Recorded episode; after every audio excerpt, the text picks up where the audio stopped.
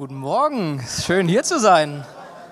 Auch nochmal Hallo an alle, die uns am Stream verfolgen. Heute wird es sehr, sehr wild. Ich bewege mich viel, deswegen, wir haben eine gute Zeit zusammen, auch in den Kameras. Noch ein Satz zu dieser Aktion, weil ich finde die richtig, richtig stark. Ich glaube, das passt auch gut zu dem, wer wir als Kirche sind und woran wir als Kirche glauben. So eine Aktion wie Ja zum Leben, ich glaube, das ist richtig stark. Und ist nicht nur Ja zum Leben, sondern ist auch Ja zu Kindern, ist Ja zu Familie, ist Ja zur Zukunft. Und ich glaube, das ist so stark. Das ist das, was wir auch brauchen, was auch uns als Kirche bewegt. Auch wir sagen von uns, dass wir als Kirche uns als eine Familie verstehen. Und jetzt sind wir auch in der Sommerzeit. Wir haben schon gehört, das ist auch Urlaubszeit. Und vielleicht hast du jetzt auch in so einer Zeit besonders viel Zeit mit deiner Familie verbracht. Bei mir ist es so, und äh, bei meiner Schwester auch. Wir haben beide im August Geburtstag. Sie hat einen Tag nach mir Geburtstag. Und dann ist Tradition bei uns in der Familie, dass wir dann meistens am nächsten Wochenende, nachdem wir beide Geburtstag hatten, verbringen wir dann den Sonntag zusammen. Und wenn die Sonne scheint, dann treffen wir uns alle draußen im Garten und es wird gegrillt und es gibt auch vegane Sachen. Und wenn es regnet, dann wird draußen gegrillt und wir essen drin aber es wird auf jeden Fall gegrillt und es ist einfach eine richtig schöne Zeit als Familie zusammen. Manchmal kommen meine Verwandten dann, äh, die gar nicht in Hamburg wohnen, die kommen aus einer anderen Stadt noch dazu. Andere kommen sogar vielleicht manchmal aus einem anderen Land extra dafür. Und ja, es ist schön, einfach Zeit mit der Familie zu verbringen. Und dieses Thema Familie beschäftigt uns aber nicht nur persönlich, jetzt in unserem eigenen Leben, sondern eben auch bei uns in der Kirche. Und wir sind auch gar nicht die Ersten, die darüber nachdenken, was eine Kirche zur Familie macht und wie wir uns in der Kirche als Familie verhalten, sondern das finden wir auch schon in der Bibel. Da wird das aber nicht genannt Familie, sondern da geht es um einen Körper. Wie die Menschen, die Gott lieben, ihr, ja, wie sie zusammen leben und wie sie miteinander umgehen und wie eng auch ihr Verhältnis zueinander ist. Und davon wollen wir heute lernen. Es geht heute ums Thema die Kirche als Familie. Und das ist ein Thema, was mir wirklich auf dem Herzen liegt. Ich durfte mir ein Thema für heute auswählen und ich habe mich bewusst dafür entschieden, weil ich einfach Lust habe, mit euch zusammen reinzuschauen und etwas zu lernen. Und deswegen habe ich euch einen Text mitgebracht aus 1. Korinther 12 und da lese ich ab Vers 12. Der menschliche Körper hat viele Glieder und Organe, doch nur gemeinsam machen die vielen Teile den einen Körper aus. So ist es auch bei Christus und seinem Leib. Einige von uns sind Juden, andere nicht Juden. Einige sind Sklaven, andere frei. Aber wir haben alle denselben Geist empfangen und gehören durch die Taufe zum Leib Christi. Auch der Körper besteht aus vielen verschiedenen Teilen, nicht nur aus einem. Wenn der Fuß sagen würde, ich bin kein Teil des Körpers, weil ich keine Hand bin, sollte er deshalb nicht zum Körper gehören? Und wenn das Ohr erklären würde, ich bin kein Teil des Körpers, weil ich nur ein Ohr und kein Auge bin, sollte es deswegen etwa nicht mehr zum Körper gehören? Stellt euch vor, euer ganzer Körper wäre nur Auge. Wie könntet ihr da hören? Oder wenn euer ganzer Körper nur Ohr wäre, wie könntet ihr da etwas riechen? Gott hat unseren Körper mit vielen Gliedern und Organen geschaffen und jedem Körperteil seinen Platz gegeben, wie er es wollte. Was wäre das für ein seltsamer Körper, wenn er nur aus einem einzigen Körperteil bestehen würde? Ja, es sind viele Teile, aber nur ein Körper. Das Auge kann nicht zur Hand sagen, ich brauche dich nicht. Und der Kopf kann nicht zum Fuß sagen, ich brauche dich dich nicht. Lass uns noch kurz zusammen beten. Jesus, ich danke dir dafür, dass du hier mitten unter uns bist. Und ich danke dir dafür, dass du uns dein Wort gegeben hast, durch das du immer noch heute zu uns sprichst. Ich danke dir dafür, dass wir unsere Herzen öffnen können für das, was du sagen möchtest. Nicht das, was ich sage, sondern das, was du heute Morgen in den Herzen von uns bewegen möchtest. Jesus, wir laden dich ein, dass du sprichst und dass du uns bewegst und dass unser Leben verändert wird durch deine Botschaft. Amen. Amen. Lass uns doch gemeinsam in einige Verse reinschauen und schauen, wie werden wir als Kirche zu einer richtigen Familie.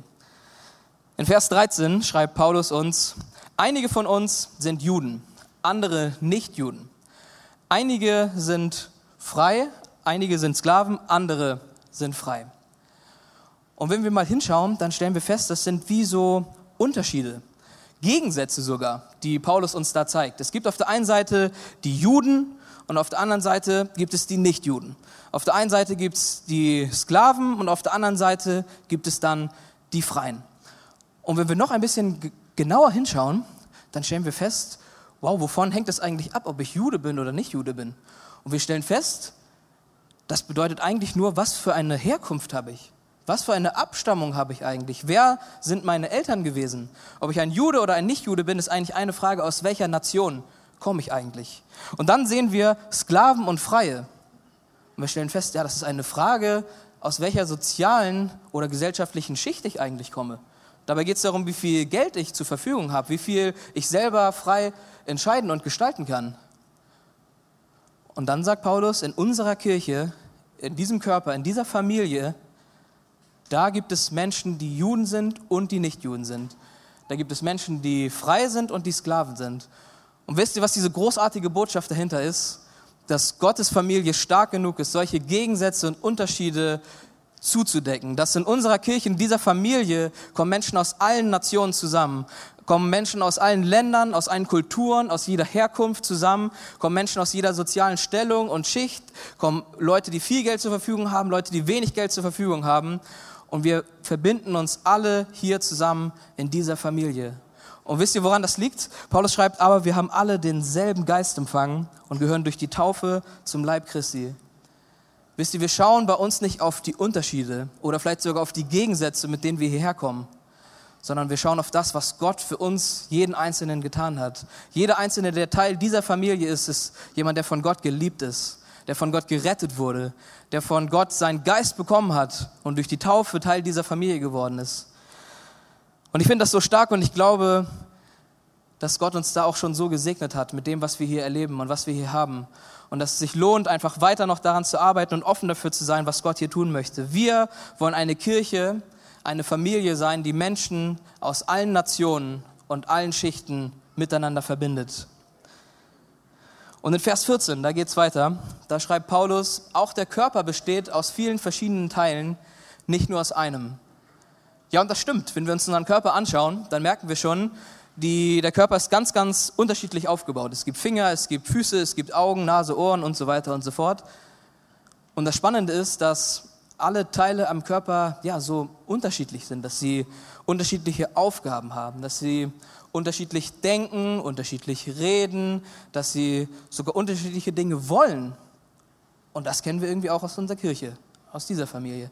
Wir stellen fest, so viele Menschen hier bei uns sind total unterschiedlich. Die Person, die neben dir sitzt, ist wahrscheinlich ganz, ganz anders als du. Oder zumindest die Person, die hinter und vor dir sitzt. Aber was spannend ist, ist, dass Paulus nicht sagt, dass das komisch ist oder dass alles gleich sein muss, sondern er sagt, nee, so ist es und ist sogar gut so. Weil weißt du, Paulus geht es nicht um Einheitlichkeit, dass alles gleich ist, sondern es geht ihm um Einheit. Es geht ihm darum, dass wir, weil wir eine Familie bilden, dass wir zusammenstehen, obwohl wir unterschiedlich sind. Seine Botschaft ist, wir wollen eine Familie sein, die zusammenhält, obwohl wir unterschiedlich sind. Und das wünsche ich mir auch für unsere Familie hier in dieser Kirche. Vers 17 schreibt Paulus, stellt euch vor, euer ganzer Körper wäre nur Auge. Wie könntet ihr da hören? Oder wenn euer ganzer Körper nur Ohr wäre, wie könntet ihr da etwas riechen? Was wäre das für ein seltsamer Körper, wenn er nur aus einem einzigen Körperteil bestehen würde? Wir merken also, es geht sogar noch weiter. Wir sollen nicht nur zusammenhalten, obwohl wir unterschiedlich sind, sondern wir dürfen sogar erkennen, dass wir einander brauchen. Wir als Kirche haben einen Auftrag in dieser Stadt. Wir haben einen Auftrag, gemeinsam hier Zeugen für Jesus Christus zu sein, für die Botschaft vom Kreuz, für die Botschaft von Liebe, Hoffnung und Rettung. Und nur gemeinsam können wir diesem Auftrag wirklich gerecht werden. Stell dir vor, wir wären eine Kirche nur mit älteren Leuten. Das wäre wie eine Kirche, wo es nur Augen gibt. Oder eine Kirche nur mit jüngeren Leuten. Das wäre wie eine Kirche, wo es nur Füße gibt. Oder eine Kirche, wo es nur Leute mit viel Geld gibt, wo es nur so gibt und nur so, nur so. Das ist wie eine Kirche, wo es nur eine Nase gibt. Aber in der Kirche brauchen wir einander, um Menschen zu dienen, wenn sie hier hineinkommen. Vielleicht kommt jemand herein und er braucht eigentlich ein Ohr, er möchte, dass ihm jemand zuhört, aber er findet nur Augen hier. Oder er kommt in eine Kirche und er braucht, dass jemand ihm praktisch hilft, dass er unterstützt wird in seinem Leben, aber es sind irgendwie, es sind nur Nasen hier. Es wäre so schade, wenn, wenn die Kirche nicht so vielfältig ist wenn wir nicht erkennen, dass wir einander brauchen, dass wir nicht alleine etwas bewegen können, sondern nur gemeinsam stark sind, weil wir unterschiedlich sind. Wie sollen wir als Kirche Menschen, die hier hineinkommen, wie sollen wir für sie applaudieren, wenn sie eine Entscheidung für Jesus Christus treffen, wenn wir nur einen Arm haben? Wie sollen wir Menschen in den Arm nehmen, die eine Liebe Gottes brauchen, wenn wir nur einen Arm haben? Wie sollen wir den Menschen, die von dem Druck und dem Stress im Alltag, von dieser ganzen Hoffnungslosigkeit so niedergedrückt sind, dass sie alleine nicht mehr aufstehen können, wie sollen wir ihnen beide Arme reichen, um ihnen aufzuhelfen und sie zu tragen, wenn wir nur einen Arm haben? Und deswegen ist es so wichtig, dass wir als ganze Kirche zusammenhalten, dass wir beide Arme haben, dass jeder seinen Teil bringt, dass wir so den Menschen dienen können und diesen Auftrag erfüllen können, den Gott uns anvertraut hat in dieser Stadt.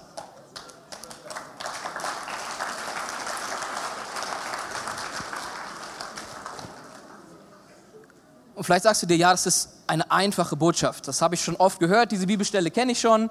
Und das, was du gesagt hast, das klingt ganz gut, aber ja, das sind die Basics. Aber ich möchte dir heute Morgen sagen, ich bin einfach so mutig und sage dir, es ist eine gewisse Gefahr darin, wenn wir so denken. Es ist wirklich manchmal gefährlich, wenn wir zu schnell sagen, ja, das weiß ich schon. Weil ich glaube, das hindert uns daran, dass wir wirklich ehrlich zu uns selber werden und mal reinschauen, wie sehr lebe ich das überhaupt. Es nur zu wissen, ist noch gar nicht das, was wir uns wünschen sondern dass wir das wirklich leben, dass es Teil unseres Lebens, unserer DNA ist.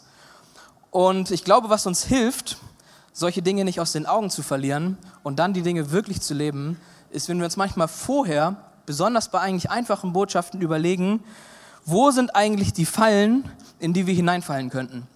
Weil wenn wir uns als Kirche anschauen, dann sagen wir, ja, wir wollen das, aber es gibt schon noch Sachen, die uns herausfordern und die wie so Fallen auf unserem Weg stehen, in die wir manchmal so hineintappen wollen. Und deswegen lass uns doch mal so zwei Fallen anschauen, die Paulus weiter noch in dem Text beschreibt, die uns davor bewahren sollen und unsere Einheit hier in dieser Kirche bewahren sollen, dass wir als Familie zusammenstehen. Das erste, was ich im Text entdeckt habe, ist, Paulus warnt uns davor, dass wir uns selber minderwertig sehen. Dass wir den Eindruck haben, ich habe nichts zu geben. Das, was ich tun kann, ist viel zu klein.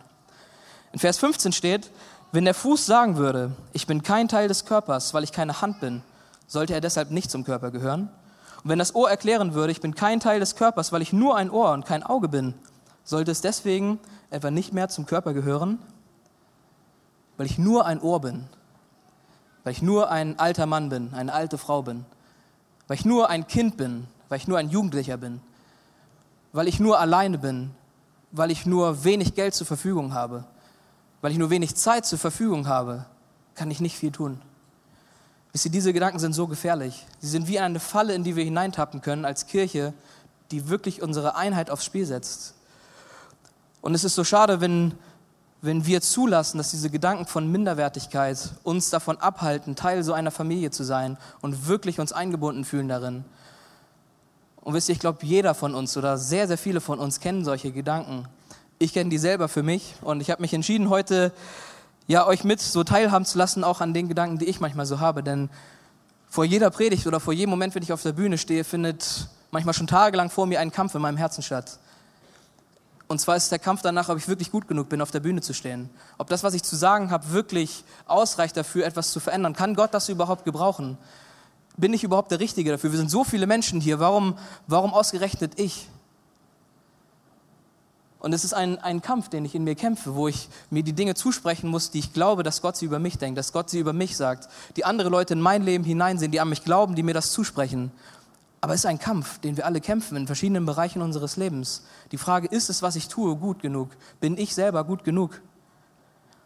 Und wisst ihr, was ein Problem ist, woher eine Wurzel davon, woher das kommt und wo das vielleicht auch bei mir kommt?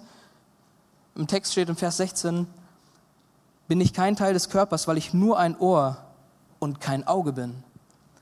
Ich glaube, so viel von diesen Problemen haben wir daher, dass wir uns vergleichen mit anderen Menschen. Dass wir schauen, was kann er tun? Wie viel hat er zu geben? Was kann er alles bewegen? Wenn ich mich mit Pastor Matthias vergleiche, wie er predigt, ja, dann habe ich Probleme, klar. Dann dürfte ich wahrscheinlich nicht hier stehen. Aber wenn ich mich daran erinnere, was Gott in mein Leben hineingesprochen hat und wofür er mich berufen hat, dann dürfen und müssen diese Gedanken von Minderwertigkeit, dass ich nichts zu geben habe, müssen weichen, weil ich verstehe, vielleicht bin ich kein Auge, wie Matthias ist, aber ich bin ein Ohr. Und wenn Menschen hier hineinkommen und gehört werden wollen, dann brauchen sie kein Auge, sondern brauchen sie ein Ohr. Und wenn Menschen hier hineinkommen und gesehen werden wollen, dann brauchen sie kein Ohr, sondern ein Auge. Und deswegen brauchen wir einander. Die Kirche, diese Familie, dieser Körper braucht dich. Sie braucht das, was du zu geben hast. Und ich wünsche mir und ich bete dafür, dass du heute Morgen, jeder einzelne von uns hier, eine neue Offenbarung davon bekommt, wie sehr wir dazu bestimmt sind, ein Teil von Gottes Familie zu sein. Und wie sehr du dazu bestimmt bist, deinen Teil dazu beizutragen und dass du fehlst, wenn du nicht da bist. Wenn du fehlst und du bist das einzige Ohr, was wir haben, dann werden wir keinen Menschen hören können. Und deswegen ist es so gut, wenn du erkennst, dass du nicht minderwertig bist und dass du nicht nur wenig zu geben hast, sondern dass Gott dich berufen hat, etwas zu verändern, deinen Teil hier beizutragen. Und es gibt eine zweite Falle, vor der Paulus uns warnen möchte, dort nicht hineinzutreten.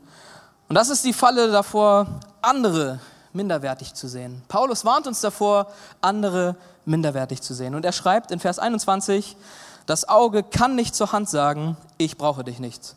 Und der Kopf kann nicht zum Fuß sagen, ich brauche dich nicht. Erinnert ihr euch noch an den Anfang? Da hieß es noch, die Juden und Nichtjuden, die, die Sklaven und die Freien. Und auch hier gibt es wieder wie so ein Gegenteil, was Paulus uns zeigt. Und es steht nicht direkt im Text, aber ich lade dich ein auf eine kurze Reise in diesen Gedanken hinein. Vielleicht kann er auch zu dir sprechen. Auge und Hand werden gegenübergestellt. Und ich habe es überlegt, das Auge könnte wie so ein Symbol sein für Menschen, die einiges sehen, die einen guten Überblick haben, die Dinge beobachten und die forschen und die vielleicht auch schon eine gewisse geistliche Reife entwickelt haben, weil sie viel Zeit dafür investieren, nach Gott zu forschen und auf ihn zu schauen, ihn zu beobachten. Und dann gibt es auf der anderen Seite die Hand. Vielleicht sind das so Menschen, die versuchen praktisch anzupacken, die Gott fleißig dienen wollen, die im Reich Gottes was bewegen wollen, die sich die Hände schmutzig machen, um einfach Sachen zu bewegen und nach vorne zu bringen. Und jetzt sagt Paulus, sie sollen nicht zueinander sagen, ich brauche dich nicht. Das Auge nicht zur Hand. Die Denker nicht zu den Machern. Leute, die forschen nach Gott und Leute, die Gott praktisch dienen wollen, wir sollen nicht aufeinander minderwertig herunterschauen. Und vielleicht denkst du, es ist so weit entfernt, aber ich glaube, manchmal für große Events zum Beispiel bauen wir hier manche Sachen auf und einige Leute kommen dann hier zusammen und wer kommt natürlich? Alle Hände kommen dann zusammen und wollen hier was aufbauen. Und das, was sie sagen, ist, wo sind eigentlich all die Augen? Will denn niemand in dieser Kirche Gott dienen? Und zur gleichen Zeit findet in einem anderen Raum eine Gebetsversammlung statt. Und da sind alle Augen gerade zusammen versammelt. Und sie sagen, wo sind eigentlich all die Hände? will dann niemand in dieser Kirche Gott suchen und ihn betrachten. Ich glaube, es ist eine Falle, vor der Paulus uns warnen möchte, dass wir einander irgendwie aufeinander herabschauen, dass wir das, was wir haben und das, wie wir unseren Glauben leben und wie wir Gott dienen, einfach so als das sehen, was am allerbesten ist und das einzig Richtige und die Leute, die es anders machen, ja, die machen das so, wie sie machen, aber das ist nicht das Gleiche, wie ich es tun kann. Und es gibt sogar noch ein zweites Beispiel was Paulus uns gibt, und das ist das Beispiel von Haupt und Fuß. Vier von unseren fünf Sinnen finden im Kopf statt. Das Sehen und das Riechen, das Hören und das Schmecken. Und der Kopf liebt es, wenn er diese Sinne aktivieren möchte, dass es ruhig ist und dass er mal zur Ruhe kommen kann. Der Kopf braucht Erholung, damit er seine Sinne richtig wieder neu schärfen kann.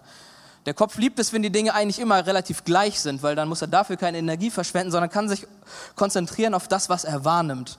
Und deswegen liebt er es einfach, ja, in Phasen der Ruhe und des Friedens so zur Ruhe zu kommen und einfach die Sinne dann walten zu lassen. Und der andere Sinn, den es aber auch noch gibt, der ist eigentlich auf den restlichen Körper verteilt, das Tasten. Oder sagen wir auch, macht das Bewegen. Und dafür gibt es hier als Beispiel den Fuß.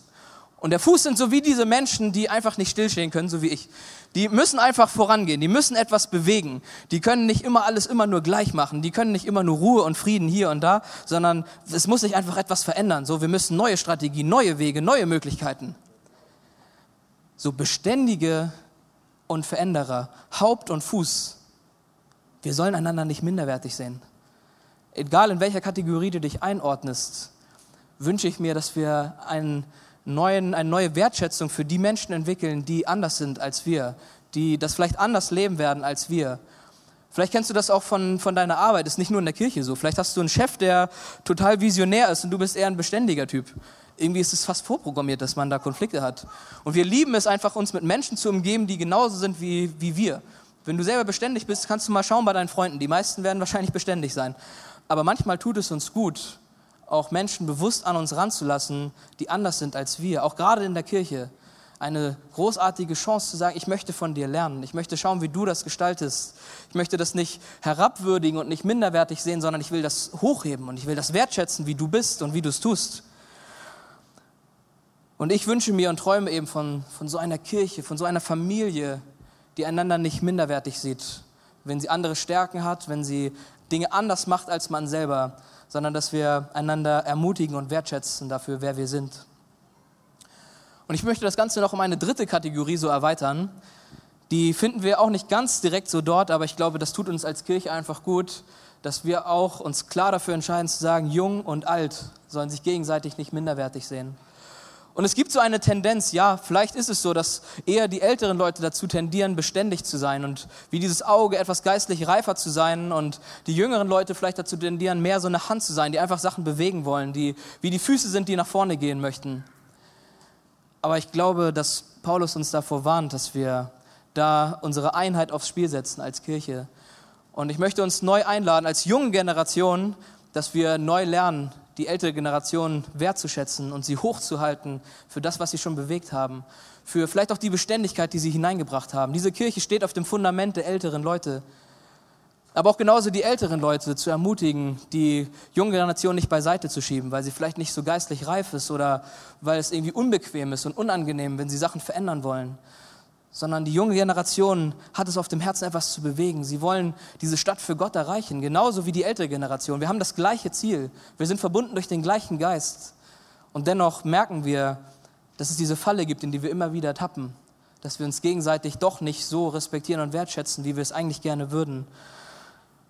Und ich wünsche mir, dass ja auch diese Predigt einfach so ein neuer Anlass dafür ist, dass wir unser Herz neu dafür öffnen, für Liebe, die Gott uns schenkt füreinander dass Gott unsere Herzen noch mehr miteinander verbindet, dass wir noch stärker gemeinsam unterwegs sind als ganze Kirche, weil nur gemeinsam können wir diesen Auftrag überhaupt nur schaffen.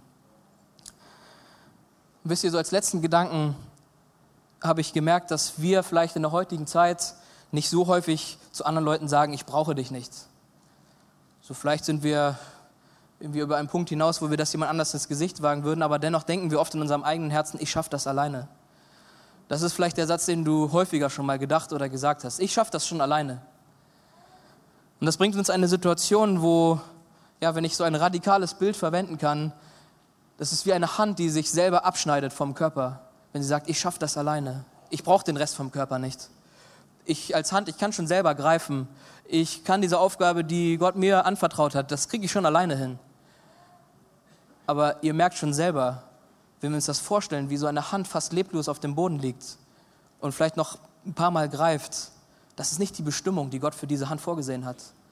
Gott hatte nicht vor, dass die Hand auf dem Boden liegt und noch ein paar Mal zuckt, bevor sie dann stirbt, sondern Gottes Bestimmung für diese Hand ist, Teil des Körpers zu sein und gemeinsam mit dem Körper was Großartiges zu bewegen. Und wisst ihr, was noch schlimmer ist, als dass die Hand diese Bestimmung nicht wirklich ausleben kann, ist eben genau das, dass sie nach einiger Zeit, wenn kein Blut mehr durch sie durchfließt, wenn dieses Leben, was vom Körper ausgeht, nicht mehr da ist, dass diese Hand dann stirbt und leblos wird. Und ich glaube, es gibt Menschen, die sich auf so eine Reise gemacht haben, die gesagt haben, irgendwie, das ist mir alles zu blöd und vielleicht haben Menschen mich verletzt, vielleicht wurdest du abgeschnitten von diesem Körper, vielleicht fühlst du dich so, als wenn, als wenn andere Leute dich da losgelöst haben. Oder vielleicht hast du selber diese Entscheidung getroffen, dass du sagst, nee, ich, ich schaffe das alleine, ich brauche diesen Körper nicht, ich brauche das, was sie zu geben haben, nicht. Ich, ich mache das schon. Aber ich glaube, Gott lädt dich heute Morgen ein, wieder Teil seiner Familie zu werden, diesen Weg wieder zurückzumachen, dass er dich aufhebt, da wo du liegst als Hand. Und dass er dich wieder anfügt an den Körper, dass er diese Wunden heilt, die vielleicht auch in deinem Leben da entstanden sind, dass er dich wieder zurückführt zu dieser Bestimmung, die du hast als Teil dieser Familie und dieser Kirche. Und dann gibt es vielleicht auch die Menschen, die nie Teil dieses Körpers geworden sind, die eigentlich ihr Leben so leben und vielleicht auch unterwegs sind mit dieser Botschaft, ich schaffe das schon. Aber ich möchte dir heute Morgen sagen, dass es einen Gott gibt, der eine Familie hat, in der er dich einladen möchte. Dass es einen Gott gibt, der das Oberhaupt von diesem Körper ist. Er selber ist dieses Blut, was durch uns durchfließt, was uns das Leben schenkt. Sein Geist ist es, das uns überhaupt die Kraft gibt, als Familie zusammenzustehen. Und vielleicht hast du diesen Gott noch nicht wirklich kennengelernt und noch keine Entscheidung für ihn getroffen, aber ich möchte dich heute einladen, dass du so eine Entscheidung für diesen Gott treffen kannst, der seinen Sohn für dich gegeben hat. Es gab eine Zeit, wo es nicht möglich war, Teil dieses Körpers zu werden, wo es gar nicht möglich war, Teil dieser Familie zu werden, wo so viel Leben ist. Aber Gott hat sich entschieden, dass er seinen Sohn genau dafür sendet in diese Welt.